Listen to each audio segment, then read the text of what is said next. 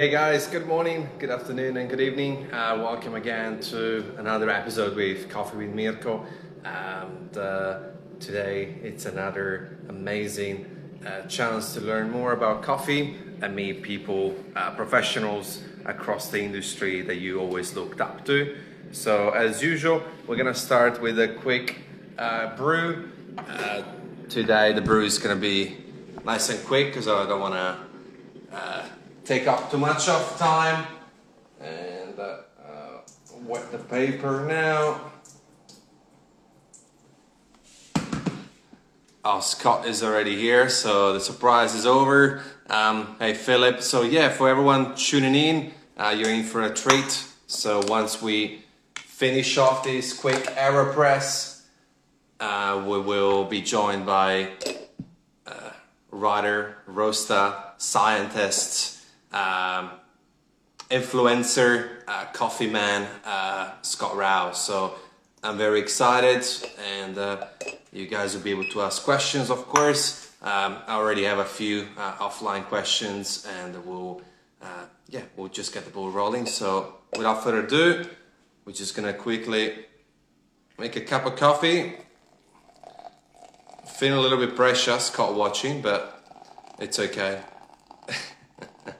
So yeah, uh, today is episode 22, and uh, I've just been super happy to have been joined by so many coffee professionals in the uh, in the past few weeks. It's been just overwhelmingly uh, a lot of grateful, a lot of gratitude towards uh, all the people that have joined us so far, and good to see all of you guys back and forth. Uh, Daniel, Cafejana, Sarush and all of you guys. So it's actually good to see you all coming back here. Obviously, it means a lot to me, and it means a lot to the people who join us as guests, of course, to see you all. So, yeah, if you're not familiar with uh, Scott Rao, well, you should definitely Google it and read one of his amazing books. And uh, yeah, after this hour, hopefully, you'll be able to get more of an insight around coffee, roasting, and recipes. Anything that you like to ask, uh, uh, always happy to answer questions. Danny Andrade is in the house. Hey, Danny. Hatana, Croatia, Ferdi, good to see you all. I'm just gonna pin down here today's guest, talking with Scott. Around, here we go.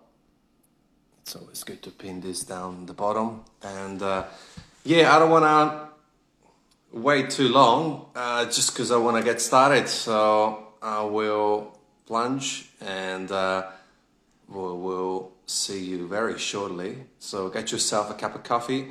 It is coffee with Mirko time after all. So I like this to be a big virtual communal table where we are joined by one of the most influential people in the coffee game uh, in the world and we'll just have a chat sip a cup of coffee, and uh, when you want to ask a question, I might be able to read them, but if I skip it, just send it through again. So, you know, we'll go with the flow. Flair Espresso in the house too. Hey, Andrew, good to see you.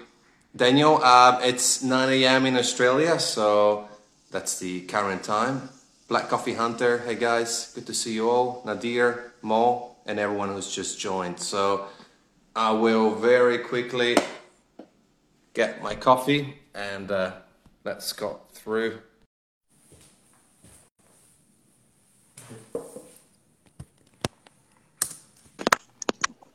Hey, Mirko. Nice to meet you. Hey, Scott. How are you? Good to meet you.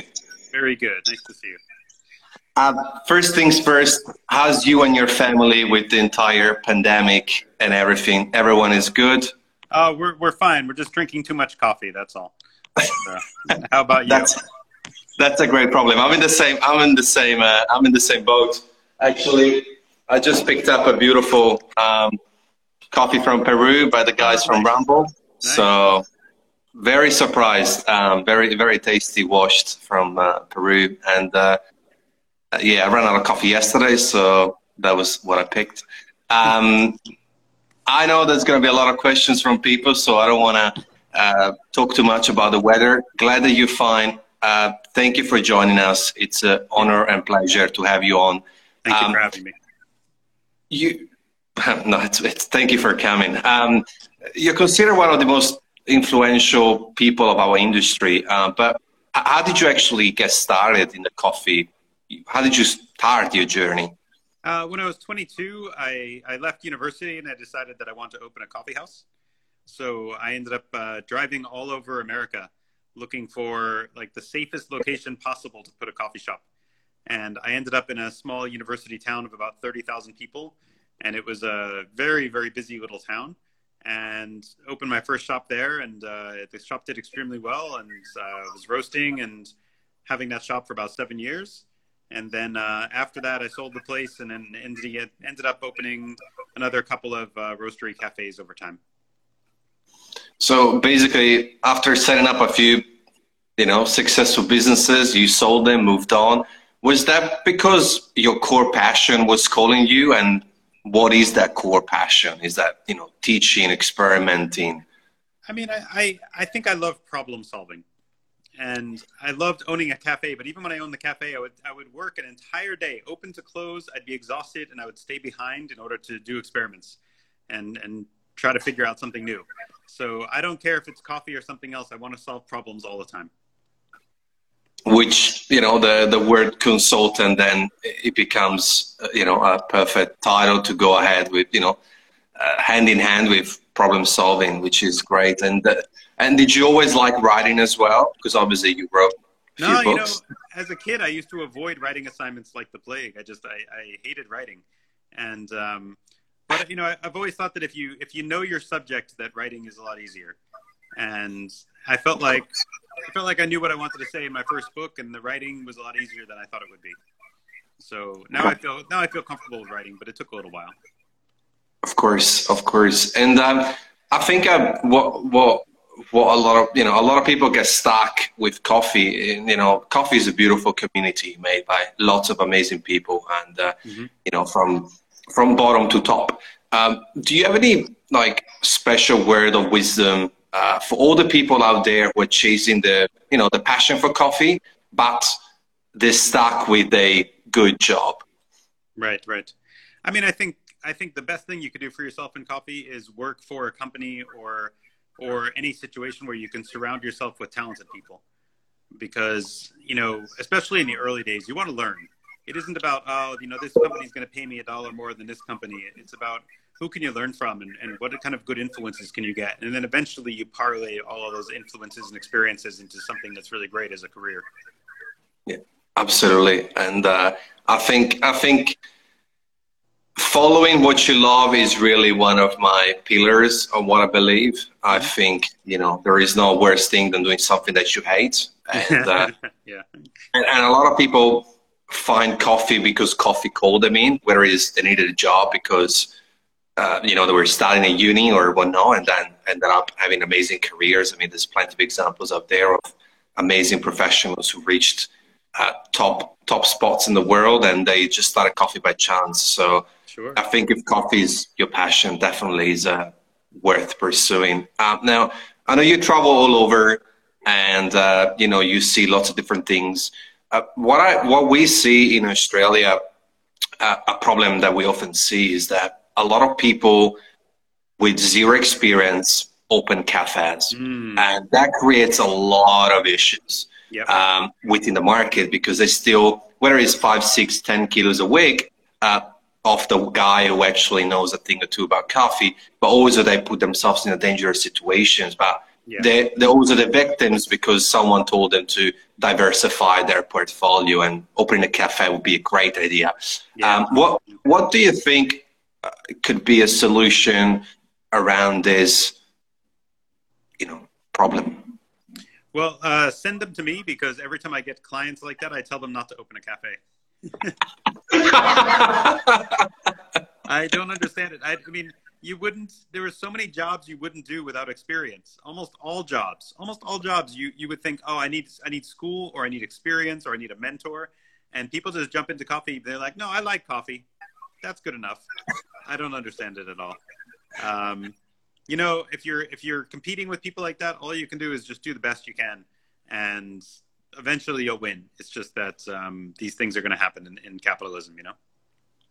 Yeah, and I think what happens often, especially here in Melbourne, because we live in such a you know uh, you know coffee and brunch is just a culture here in Melbourne, and I, I just you know witness couples going out and on the weekend and they're like they start counting patrons and they're like, oh my god, this mashed avocado is eighteen dollars fifty Yeah. AUD, mind you. And they're like, oh, I will do it better. I'll put alfalfa on top of the Yeah. toast and you know, and then little they know the mechanism around this. So I mean, uh, just to put it in perspective for the people watching, how difficult is to run, operate, and grow an actual cafe? Oh, I mean, it was the hardest. The my first cafe was the hardest thing I ever did in my life. I was exhausted. I lost 15 kilos over the first year. Uh, I was thin to begin with, you know, and uh, I was so stressed. And you know, you're you're in debt, and you're worried about customers, and you've got staff issues, and it's it's nonstop drama, uh, difficulties. You know, I I don't know why people romanticize it so much sometimes. Um, I mean, it is great when you come out the other end and you know what you're doing and, and it gets easier, but the first few years are hard. Um, you know, I want, I want to say something very strange is that when those people go to the, you know, when they go to St. Ali in South Melbourne on a Sunday and they see a thousand people, most people are at cafes when most people are there. In other words, if you go to a cafe once a week and you only go at Sunday brunch, your perception of the cafe's busyness is very different than if you go every day at three o'clock, right? Because most people are there when most people are there. So, so non-cafe owners always overestimate how busy cafes are. They're not there Monday to Friday or Monday to Sunday. That's right. And at the quiet times where you're still paying two, three, four, five people, six, seven, eight, nine, ten, especially in a big shop like. Ali uh, in South Melbourne. So yeah, hundred percent. Yeah. Um, and and also there's so much complications. I, I think that I can't say number one, but definitely top five issues for a cafe or dramas is around staff Oh yeah.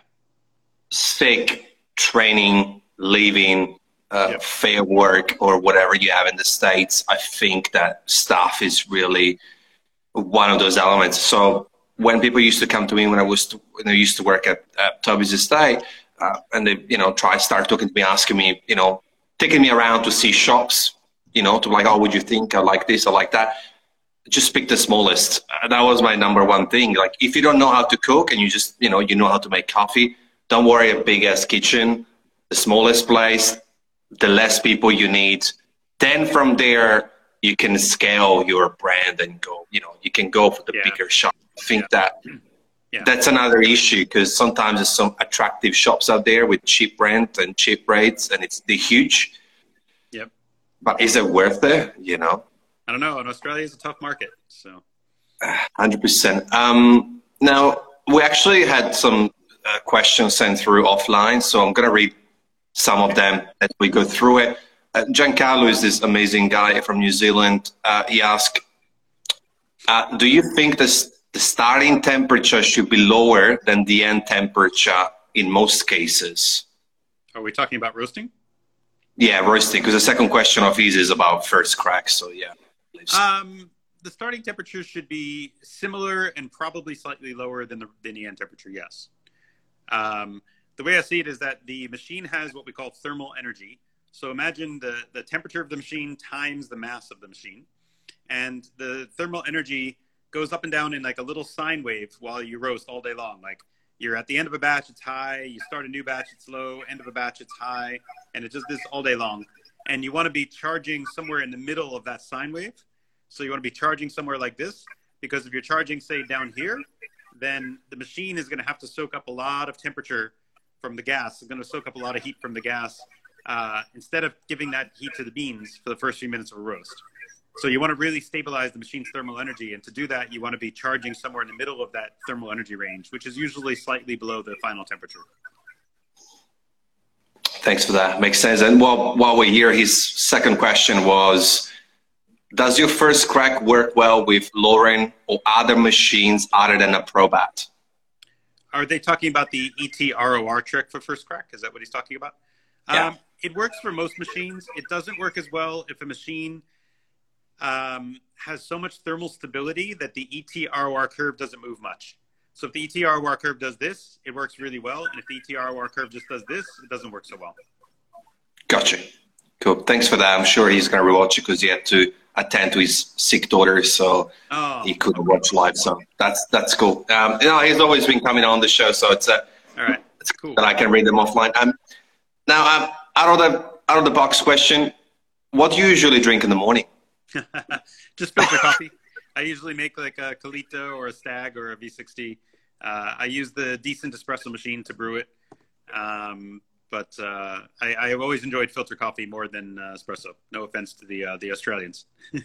Oh, I, I at home I only got filter, so that, that that's me um, for sure.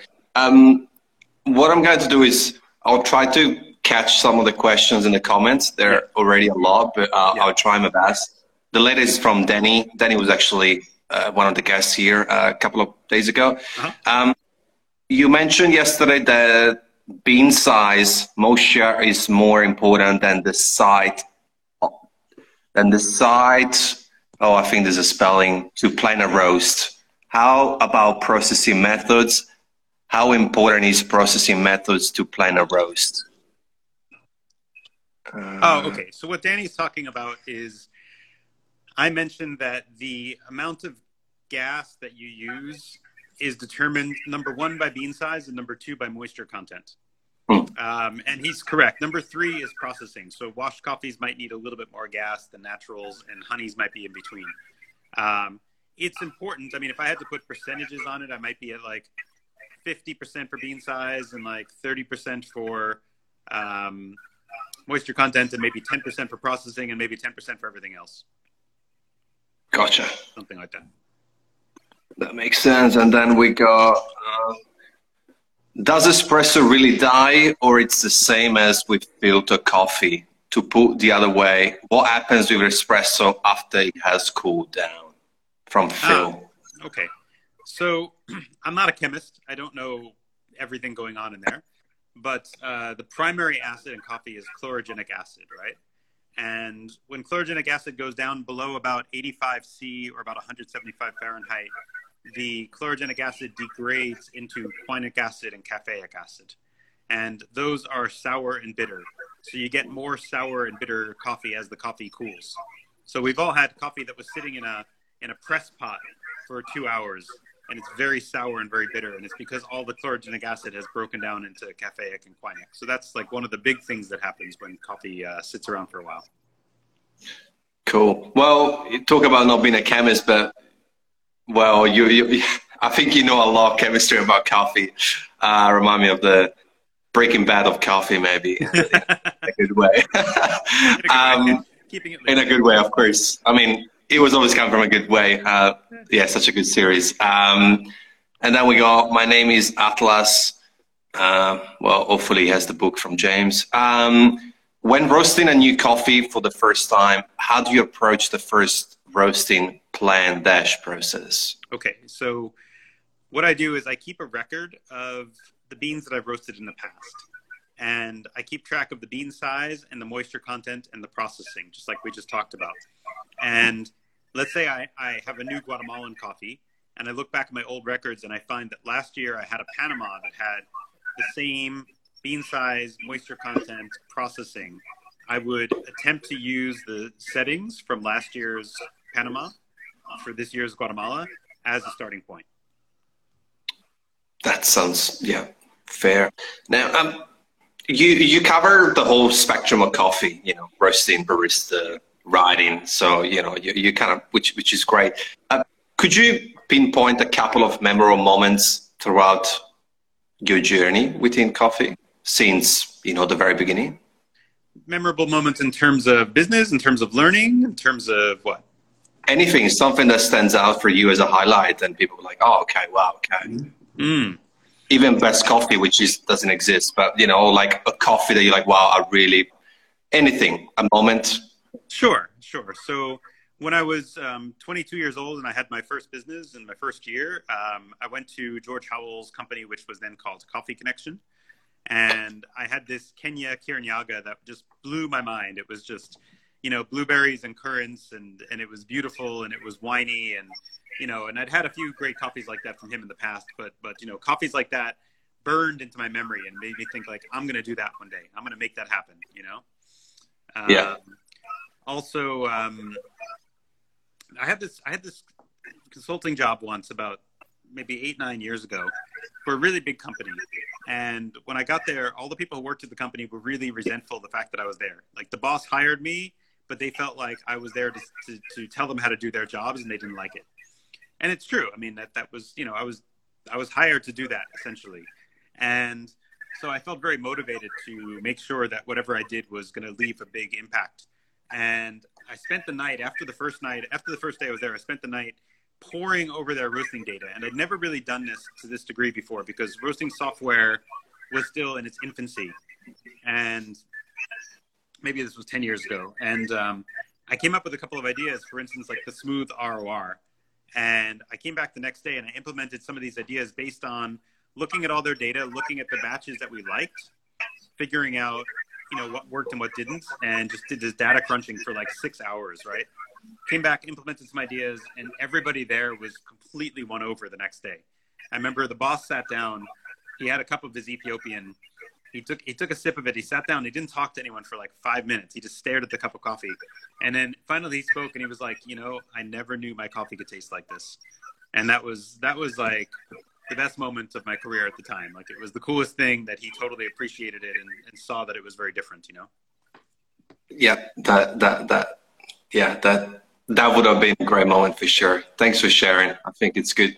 I think it's good for people because um, sometimes we put things and people on a pedestal, but you know we're all humans and we all, uh, you know, we we we all start somewhere. You know, so it's yeah, about. Yeah. And hey, you know, we're we're all wrong pretty much. Like everything I say, everything I say is probably wrong. It's probably less wrong than most people, but I I'm always making mistakes and I'm always improving and fixing those mistakes and hopefully everybody else is too, you know. Oh, look, everything everything that, you know, we do it's proven to be wrong by someone in the near future. The thing with you is that usually that person is you. We're wrong. so that's the only catch there. But yes, sure. Um, and while we stick here in the memory lane, um, what advice would you give to yourself when you first started in coffee? Oh man, I would just I would just worry less. I worried so much about the staff, about the coffee, about everything, and I, and honestly, that's that that first shop was amazing, but I didn't enjoy it that much because I was too worried about it, and it's it's sad. Like I look back and I think I could have I could have really thoroughly enjoyed it rather than just constantly thinking like, are we doing okay financially? Are people happy? Is the staff okay? Am I okay? You know, just and I, I kind of missed I missed out on part of it. You know. Okay, Th- thanks for that. I think, uh, yeah, we all have those uh, words of advice for ourselves. Uh, eventually, once we get there, um, there's a lot of question coming through. Um, Daniel, I'm planning to open my own roastery, and I want to start small, six kilos, because of the budget. Or it's wiser to start with a bigger roaster. I already have a sample roaster. Thanks. So I think if you can afford a 12 kilo, go with a 12 kilo because you can put three kilos into a 12 kilo and get a very successful batch. So you can grow into it.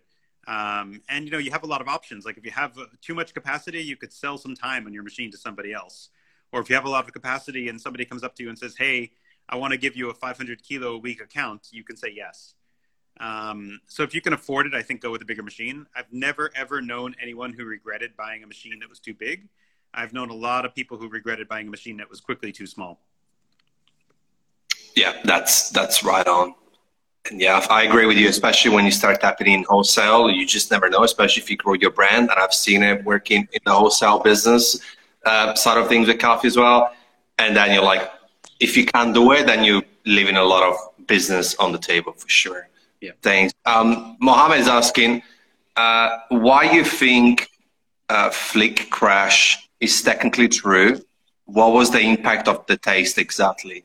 I was a bit not sure about this question, what he means. Okay, so I think he's asking about um, what's the impact of the crash in the flick on flavor and and uh, okay. The brackets threw me off. Yeah, cool. I'm glad yeah, you got it. Yeah.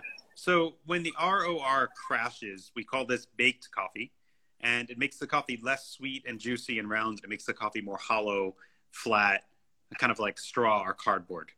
Um, the flick is when the ROR goes up at the end, and the flick makes the coffee much more roasty. So the combination of crash and flick is very bad because it gives you baked and roasty, which is very, very common. In fact, I think that before roasting software was around, that everybody was crashing and flicking because they didn't know it was happening and it's sort of a natural problem to have. So um, I'm not really sure. The rest of his question was a little confusing, so that's probably all I'll say about that.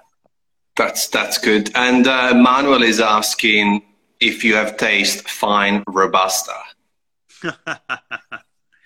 um, not really. I mean, I've had robustas that were, you know, considered 80 points, and that was fine. But it wasn't. I've never had a robusta that I'd want to drink. No, not personally. Okay, that that's that. Yeah, I haven't had much experience with robusta myself, so that's that's that's a good. But um, and here we go with uh, Meng Pedro. What would be your advice for someone just started roasting coffee? Well, assuming that he already has his own machine, I'm guessing. Um, you know, do a lot of reading. Read my books. Read stuff online, but be careful where you know. Be careful not to believe everything you read online too much. Um, the most important drill is to roast your coffee, look at your curve in Cropster or Artisan, cup the coffee, and always cup. Don't do it by V60 or something. Like do cupping, and then compare the shape of the roast curve, not the numbers, but the shape of the roast curve to what you taste in the cup and do that over and over and over. Like make a few changes to the gas settings, come back, get a new curve shape, cup it, look at the cupping and the curve back and forth, go back, roast it again. It's like a layup drill. You just you just constantly compare the shape of the curve to what you taste in the cup and do that 10,000 times, 20,000 times and then you'll make a lot of progress. And and while we're on that cuz it was one of my questions uh, anyway, because uh, you know we you know with this question is similar to my question in terms of getting started with coffee you know and you're like look just go out there and learn mm-hmm. and you know don't worry about how much you get paid with roasting is very difficult or challenging to reach employment because you know it's yes. difficult to find employment uh, compared to a barista job um, what are your thoughts about roasting at home and how good do you think the machinery available is at the moment because i've seen a lot of influencers and different people out there with their little roaster at home roasting. What what what do you think about that? Out of, out of curiosity. I mean, the little machines can do a great job. Little machines like the Bella Taiwan, like um, uh, why, why, am I forgetting the name of the company? There's, there's, a company in Melbourne that has a handful of those. Um, and little machines like the Cormorant and all that, like they do just as good of a job as a Probat. Um, so you can definitely roast pretty nice coffee at home with 500 gram machine. Um, I think one way to get good at roasting is just to get the tiny machine. Like I did this with one of my business partners. I said, before we start the business, I want you to roast a thousand batches at home with the 500 gram machine. And he did 100 grams at a time. And for, so over the course of one year, he did a thousand batches, 100 grams at a time. And he got really good. And, you know, because you learn per batch, you don't learn per kilo. Yeah, that's wow. That was commitment. A thousand batch on the little one. But that's you know that's what it takes. You know. Well, I suppose he drank a lot of coffee that year. Um, and probably a lot of not good coffee too, because he probably didn't. Um, I'm sure he stuffed up some of the batches. Um, uh, so we got a few more here and the older ones, but Amir is asking what's the difference between a gem dripper and V60 when you want to brew them? I honestly have no idea what the gem dripper is. I'm very sorry. Yeah, neither I. And from taste and flavor. So, or maybe gem dripper, maybe like a Clever dripper. Is it? Is that what it is? Maybe it's a spelling mistake. That's the only thing I can think about in comparison. But um, we can move on to the next question until we rephrase that. Okay. Um, and we go Gerg, no, Roger Zapata asking if you have uh, tried the Tonino colorimeter ID, and if so, what are your thoughts? Yeah, the Tonino it, it measures the color of roasted and ground coffee, uh, like whole bean and ground, and um, it does a really good job. It's a very affordable, efficient little machine. Um, that said, generally, I'd rather not answer questions about products because uh, it kind of gets me in trouble. But Yeah, uh, 100%. Tonino's a good little machine for sure. And we got an answer on the jam dripper. Uh, it is people have come to the rescue. Is by Stefanos, and I think uh, it's like a straight side V60 or something from Greece. Huh. So I believe that. Okay, a new product to try. There you go. Okay. We're learning something here. Um, cool. Um, now going back on, on, on, on the on the questions, uh, I would love to pick your brain. Uh, where do you see the area with most room for improvement in the Australian market? in the Australian market. Oh boy. Um, I mean, Australia's probably got the best market in the world as far as consistent quality. So there's not a lot of room for improvements. I think that um, it would be great to see Australia adopt filter coffee and do it better. Um, there's a lot of shops trying to push filter coffee, but they're letting it sit around for two or three hours, or they're brewing too much at one time, and that's not very good. I mean, that's you know one of the reasons Australia is great is that they make really good espresso drinks and are always fresh. So they got to find a way to have the same kind of standard for filter coffee that they have for espresso. Um, but I know it's hard because customers aren't really into filter coffee yet. Yeah, and I, and I think, I mean, without naming products, but most shops use a particular brand, and usually, uh, how can I say it in a nice way? Well, It's not really a commercial machine, the machine you're thinking. Correct, exactly. That's that, that's where I was going. Um, but what I found is there's a shop, particular shop, and what they are doing, and I would love to know your thoughts about it because I think it's, I think it's decent idea. But what they do, they do, they do actually a big batch of manual V60, and they keep it in a thermos, a high quality thermos, and then they serve it, and the end product is cleaner than obviously uh, like you know like a ba- like a you know standard batch brew non-commercial machinery. Uh, obviously, the disadvantage is the manual labor, but Yeah. you know the consumer at the end pay the same as a standard batch brew. Yeah, I mean, I, I think uh, it's a little sketchy because I don't think you can make a great fifth V60 over something like 25 grams. So I think they're they're compromising quality a little bit. Um, you know, with the with the decent espresso machine, in about six months you'll be able to make a batch brew more or less. So, um, you know, I think that machines like that will come around so that you don't have to do two liters at a time. You could do one liter at a time or something like that. Um, because the Moccamaster is your uh, one option right now to do one liter at a time, but it's not Yeah. really a commercial machine. It's not a bad machine. It's just not made for cafe use. That's for home, yeah, that's right. Yeah, yeah, And, I- and I think I think when it comes down to that, a lot a lot of it is like you know, like you said, it's also temperature. You know how you know how cold it's going to sit there for two hours because there's not enough volume in in, in, Yeah. in the shops. Even my customers, well, my former customers, because I'm now lo- no longer work there, but you know, sometimes we'll hop in the shop and I'm like, oh, what you got on today? I got this single, amazing. It was like, you know, 2 p.m. and I pull myself some and uh, it's that lukewarm and it's just, you know what it tastes like. I don't need to, need to tell you. oh yeah, too well, too well. you know what it tastes like. Um, oh, Ben is just joined through. Uh, hey, Ben from Teen Man Coffee Roasters. Next time you're in Melbourne, you got to see these guys out. Okay. Yeah, I love this guy. Um, and he asked, what made you want to write and publish books? That's a great question. Yeah. So, you know, when I sold my first business, I I always wished that there were books for me to read to make myself uh, better at coffee, and and there really weren't any. I mean, there was David Schomer's book, but there was nothing else. And I I decided, you know, I don't know if I'm ready to write this book, but I'll do some experiments, I'll do some research, and I'm going to try.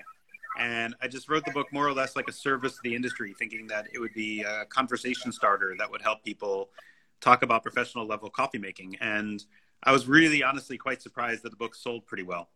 So, um, and it sold well enough that I wanted to write another book and another book. So, so it worked out okay. Um, but uh, really, I just wished I just wished there was a book like that. I wanted to read it myself. You know. Uh, that, that, that makes sense. And I think, yeah, knowledge, sharing knowledge is also very honorable because I think a lot of people tend to keep it all in.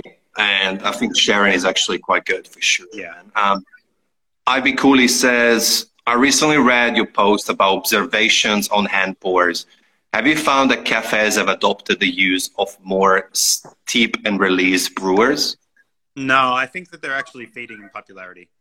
I think that they're they're great for the home user who isn't very skilled, but they they don't extract as high as a V60 or a Kalita, and I think the result isn't quite as good because of that. Cool, thanks. And um, Huvko is asking a question. I'm going to combine it with mine. Um, in relation to COVID, uh, how do you think this will impact producers? And I'll add to that from producers all the way to cafes, all the way to consumer. You know, I I have to confess, I, I, I don't know. I mean, I'm not a I'm not an expert in the coffee supply chain. I don't buy much green coffee, so I'm not involved in in buying at origin. Um, it seems that you know we're drinking the same amount of coffee as we were a year ago, but it seems that the supply chain is kind of broken. So I think a lot of producers are quite worried because their normal supply chain isn't working and their coffee is aging. Um, that said, you know, I mean, everyone's adapting. I I think you know, in America, cafes are just doing a lot of takeaway, and they're selling a lot more home brewing gear. Um, people like you and me are spending more time online, doing doing online seminars and talks and things like that. But um, I I don't know. I don't I don't claim to be an expert in, in how COVID is shaping the coffee industry. Yeah, th- thanks for that. I think in the past 21 episodes, we covered, of course, this question several times. Uh, mm-hmm. uh, I think ultimately it comes down to any business with any emergency.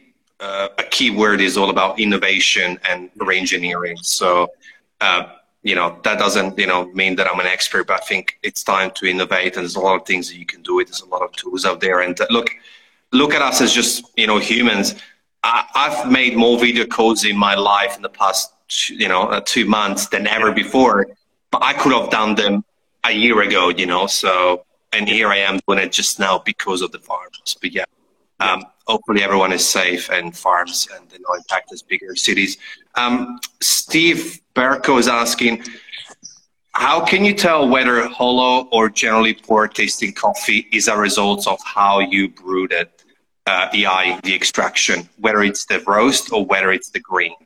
Okay, so the easiest to know whether it, the easiest way to know whether it's the brew or the roast would be to cup it, because you really can't screw up cupping. So, for instance, if coffee is astringent, you don't know whether it was channeling in the brewing or whether it was under development in the roasting or whether it was underripe cherry. But if you cup it and the astringency goes away, that means that the problem was in the V60 or the percolation that you did before, right? As far as roast versus green, that's that's very difficult. You you really have to practice looking at roast curves and, and evaluating them and understanding how they taste.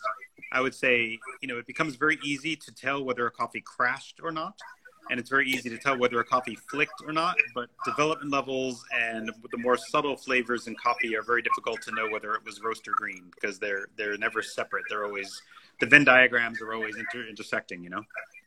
Yeah that that answer. Thanks for that, Scott. And uh, we got, I think there was Danny here. Oh, here it is. Danny's asking, would you say that natural or anaerobic uh, fermented coffee with longer drying phase needs less time in the roasting compared to a washed coffee? You know, I hear things like that, but I don't have this experience. I, I don't. I think people are using too much energy going into first crack with naturals, and I think it's shaping their perception of the times needed to do certain things and such. But I don't, I don't think if you looked at my own roast, you would never know whether I was roasting naturals, washed, or honeys or whatever. Um, I don't treat them any differently. I just, I just give them the right amount of gas for what they're asking for and keep their curves smooth. Cool, thanks. And we got Damn, usernames are hard sometimes. Uh, UTK UOZK, that's hard. Um, agitating coffee bad with Kalita don't have much good result. Long brew time and needs coarser brew. What Scott Rao thinks about that? Okay, so what I think you should do is after you pre-wet, take the take the Kalita and just give it a little bit of a spin, right? Then maybe you do one more pour, maybe two more pours, maybe three more pours, whatever you're doing. Wait until the end of the last pour, and then only one gentle spin, like one half of a second. And what I see is I see people doing this, and and that drives fines to the filter and it clogs the filter. But if you just take it and give it just that little half a second spin, that'll be it'll be enough to break up channels and to to get rid of the channeling, but it won't clog the filter as much. So you should have a lot more flow.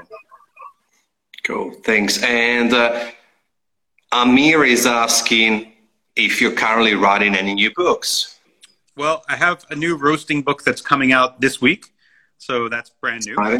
And I am working on another book as well. Yes. Okay. And uh, the other book is still about coffee. It's about coffee. Yes. That's good. Um, barista Amir or Amir asking how much coffee color difference should be before grinding and after grinding. I don't really understand the question. Yeah, uh, that's the first time I, I, I read that. Yeah, yeah, I don't know. Or I mean, usually color is difference between green and roasted, but that's. Mm-hmm. Um, okay, now we have. We can move on to next. Uh, uh, there's a lot here. Oh, here we go. Oh, this is a great question, Camilo. I like this. Um, we got. Ah, Camilo. Hey. when you. uh, where is it? Cause, all right. When you make coffee for yourself, are you ever satisfied? never, never, never, never. It's terrible. maybe, maybe like ten times a year. I'm really happy with the coffee. and would you say those ten times? I'll try to be sneaky here, but would you say that ten times are influenced by who and where and how you're drinking as well? No, not not much, honestly. I really feel like I really feel like it's just that once in a while the cup is just magical, but it doesn't happen very often. Fair enough. Fair enough. Um, yeah. Now, um, romantic, Mirko. I get it. Now that's why I was cheeking in because I knew I knew the answer already. um, uh, yeah, no, I got that feeling brain too. So I mean, I got the feeling brain. So you know, yeah. sometimes my coffee tastes better in company, but I know it doesn't in reality. I, I, I, do understand. I do. um, big question: What would you like to see in the future of coffee? Uh, I just I want to see more software, more data, more technology helping us do a better job. Cool. Um, I'm not scared of technology. I'm not worried about people being replaced by it. I mean, we, we adapt all the time in history. Um, you know, the things that the decent espresso machine has done for coffee, I want to see that happen with roasting and with grinding. And, you know, it's like the more data we have, the more we learn. Yeah. And we tend to demonize technology, but here we are, all of us on an iPhone, Google Pixel, Samsung, whatever you use. And it's like, up until 10 years ago, this would not been possible. And now a lot of people enjoy this session. So yeah, I, I agree with, the, with that. Um, how does Scott suggest handling airflow when it comes to light roasts? So I don't I don't differentiate between light roast and dark roast when it comes to airflow. I see airflow as what I call machine management, right? Like it's it's not about whether you're roasting Kenya or Colombia.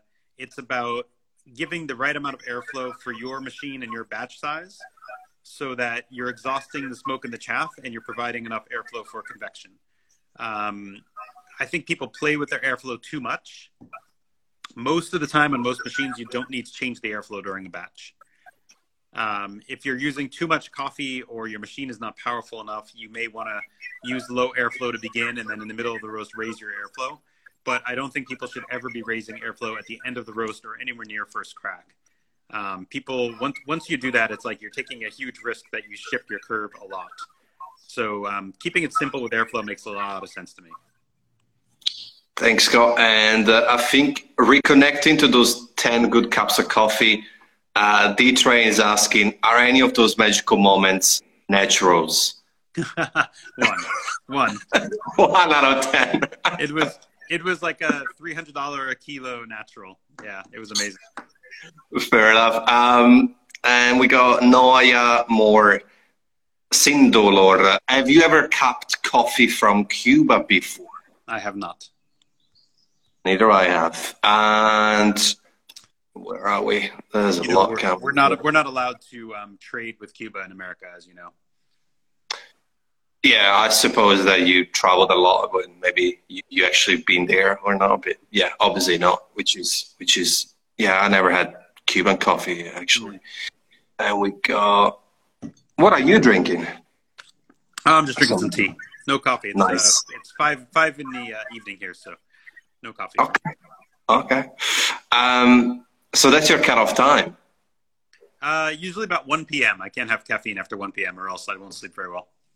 But obviously, you had a lot before 1 p.m., not just Uh, not a like lot, not a lot. Okay. I, I All drink I drink one cup in the morning, sometimes maybe one and a half cups, but I, I keep it pretty tame unless I have to do a job.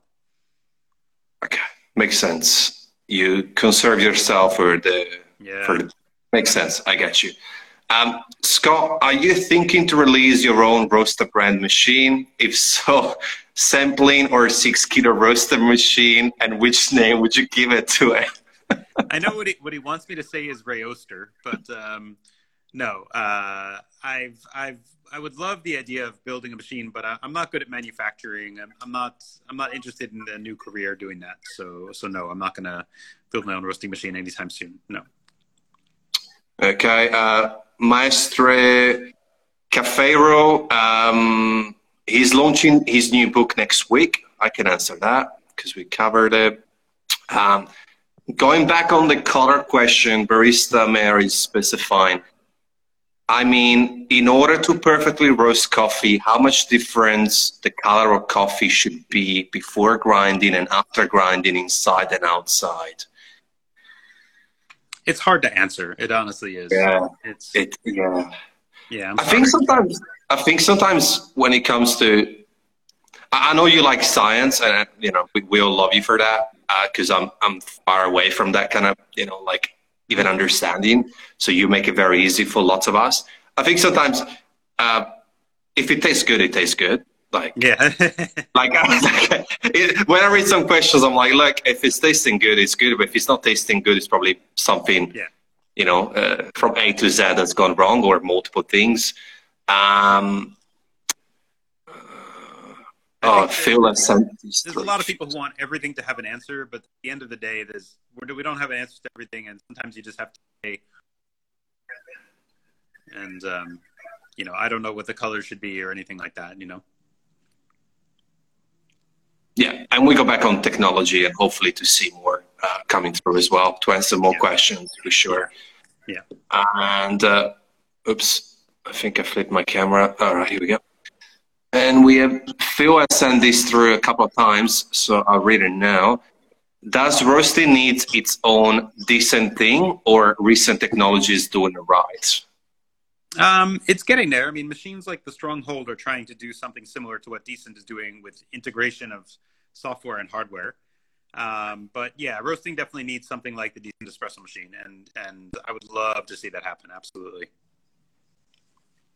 Cool. And uh, we got a question from Andrew. Did you help Matt, Matt, Matt Perger with his home roaster?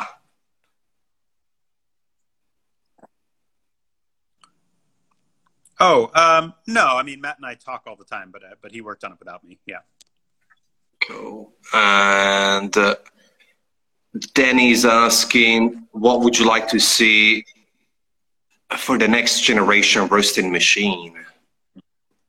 Oh, just that. Just I want to see more software, more data, more precise control. I mean, my my particular wish list I'll keep to myself because you know I, I do talk to companies sometimes about uh, using my services to get some new ideas.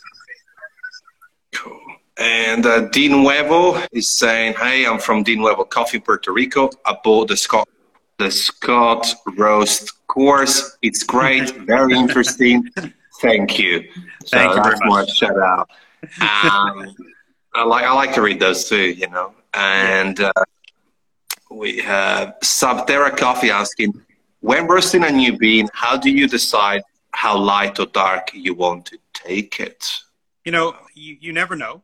I mean, you never know until you try it. But I mostly, I drop most coffees somewhere between mid to late first crack.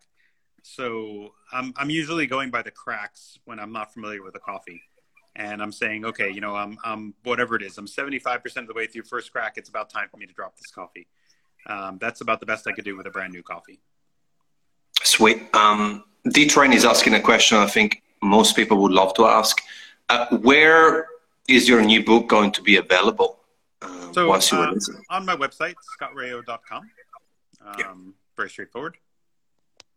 Cool. That's that's easy. And uh, uh, all right, Alia Diwani, what is the ideal degrees from first crack to end roast if the DT three minutes? Okay, so questions like that are, are impossible to answer for many reasons, and this is this is a very difficult part of my job is that I have to keep explaining to people that you know it depends on things like your bean probe, it depends on things like your environmental temperature, it depends on how dark you're roasting. So it depends, it depends, it depends. Um, there there is no solid answer to a question like that. I'm really sorry.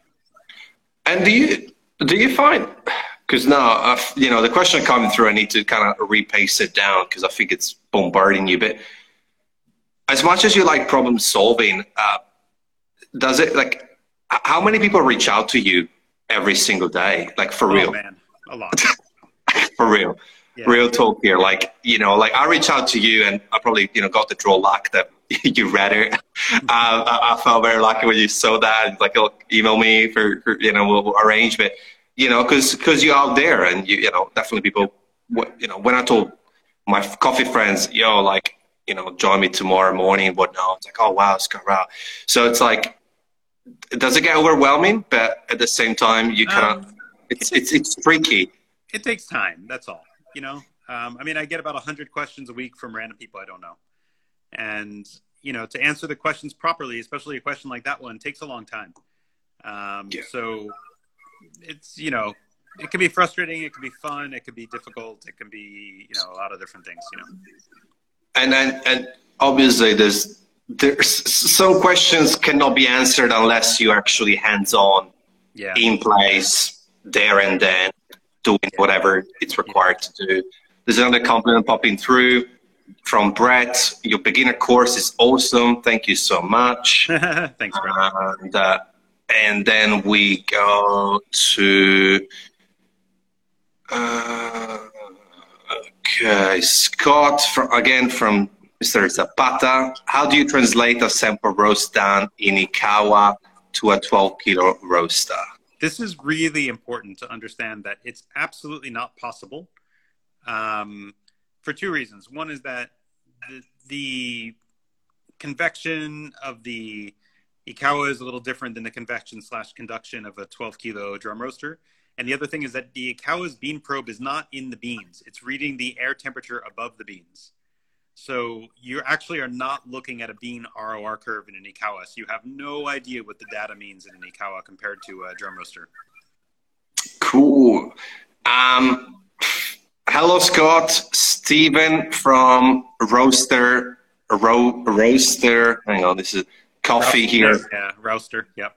yep. Yeah. Um, while I know you don't have an answer to everything, I do know you have an opinion about everything.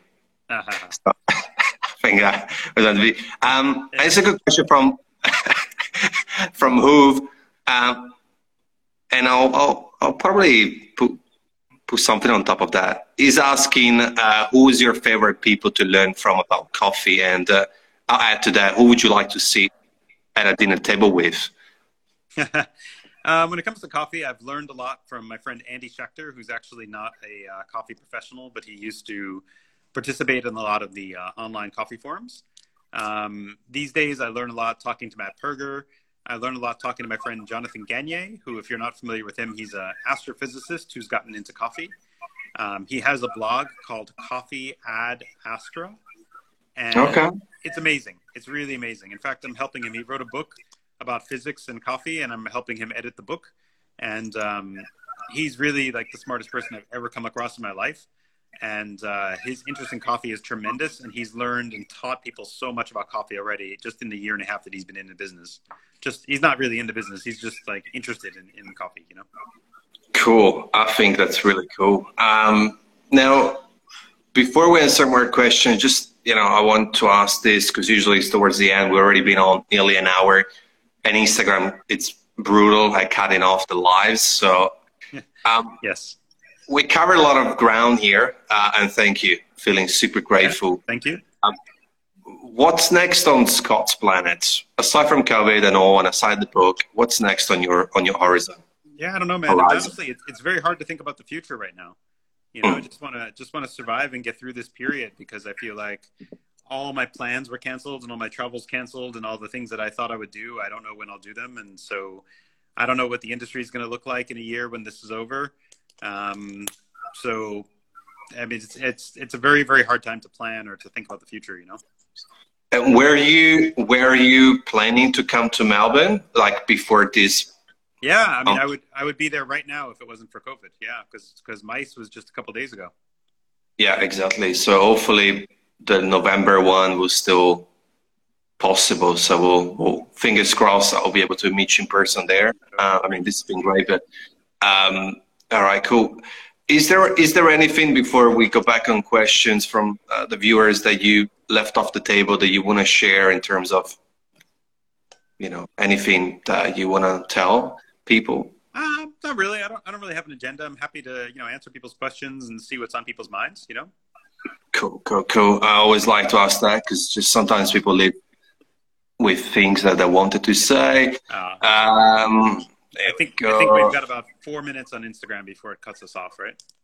Yeah, about three probably. Okay. Um, so this is going to be a tricky one. Um,